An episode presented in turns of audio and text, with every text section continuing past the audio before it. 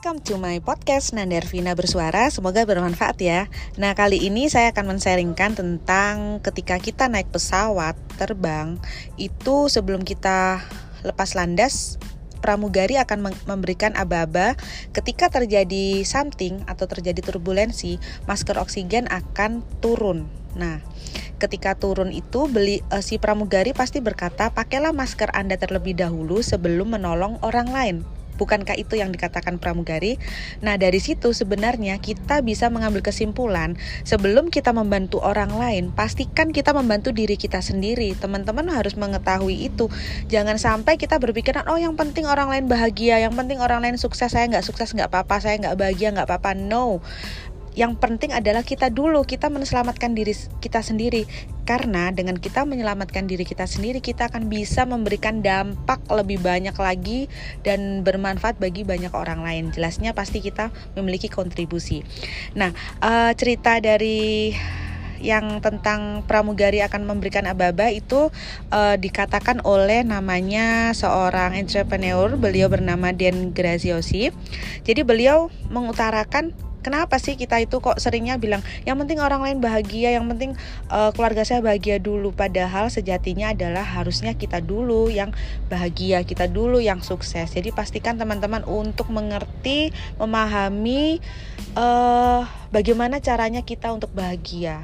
Karena ketika kita bahagia insya Allah sukses akan datang Nah, lanjut kedua, uh, bagaimana kita agar bahagia? Kita pastikan untuk memposisikan diri kita, karena memang kita tidak memungkiri namanya keadaan di luar kita itu pasti terjadi. Misalnya di saat pandemi seperti ini, saya juga tidak memungkiri saya tidak mengalami yang namanya, aduh gimana ya.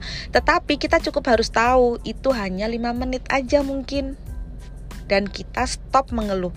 Karena ketika kita hanya mengeluh, mengeluh, mengeluh dan hanya menyalahkan keadaan, tidak akan mendapatkan apa-apa, justru emosi kita akan naik, imunitas kita akan turun, bahkan kita akan uh, memberikan dampak kurang baik bagi sekitar kita. Sehingga kita harus memberikan level kesadaran kita untuk terus sadar bagaimana kita berproses, bagaimana kita uh, mencari cara apa pun yang terjadi, saya harus sukses, saya harus semangat. Nah, jadi pastikan teman-teman di saat-saat kondisi seperti ini perbanyak namanya baca buku, perbanyak mendengar audio motivasi, perbanyak lihat YouTube yang motivasi. Bener-bener kita adalah orang yang paling bertanggung jawab atas kesuksesan diri masing-masing. Sekali lagi, keadaan tidak bisa dirubah, tapi yang bisa kita rubah adalah di dalam diri kita.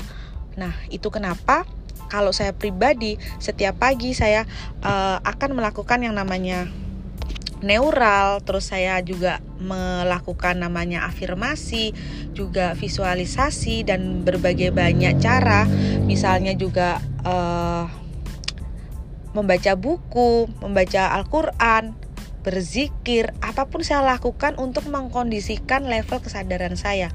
Karena saya tahu kalau ketika saya tidak sadar, saya akan jadi overthinking dan terus akan melihat hal-hal negatif dan itu jelas akan uh, membuat hari saya tidak bahagia. Jadi teman-teman pastikan membuat hari menjadi bahagia itu dimulai dengan kita membuka mata.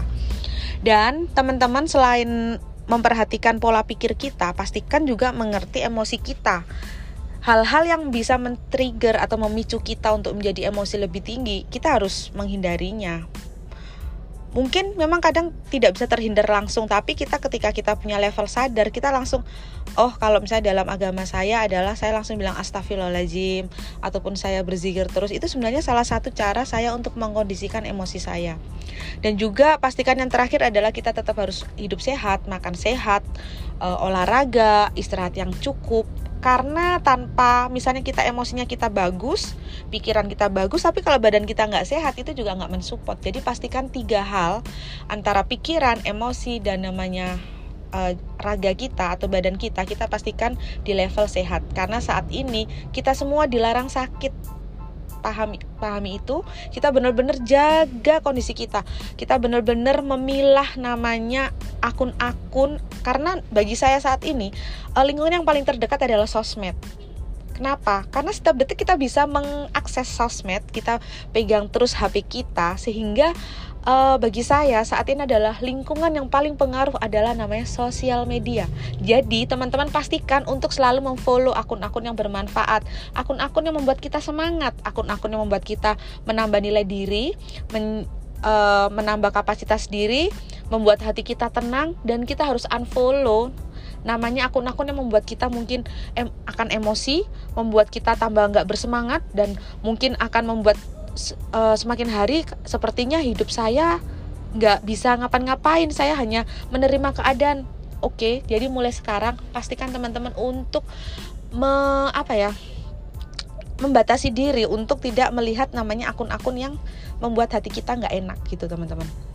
Nah, pastikan teman-teman untuk melakukan hal yang terbaik karena jangan sampai kita berpikiran, aduh gimana ya hidup saya nanti satu tahun lagi, dua tahun lagi, tiga tahun lagi, lima tahun lagi. Uh, stop untuk kita berpikir seperti itu. Kembali lagi kita mulai berpikir, ya lima tahun ke depan tergantung saya sekarang hari ini yaitu present moment. Jadi tetap semangat dan pastikan teman-teman untuk menjadi pribadi yang lebih baik setiap harinya pastikan karena kita tahu tujuan hidup kita adalah uh, sukses dunia dan akhirat. Sekian dari saya, ada kurang lebihnya saya mohon maaf. Assalamualaikum warahmatullahi wabarakatuh. Tetap semangat dan keep healthy.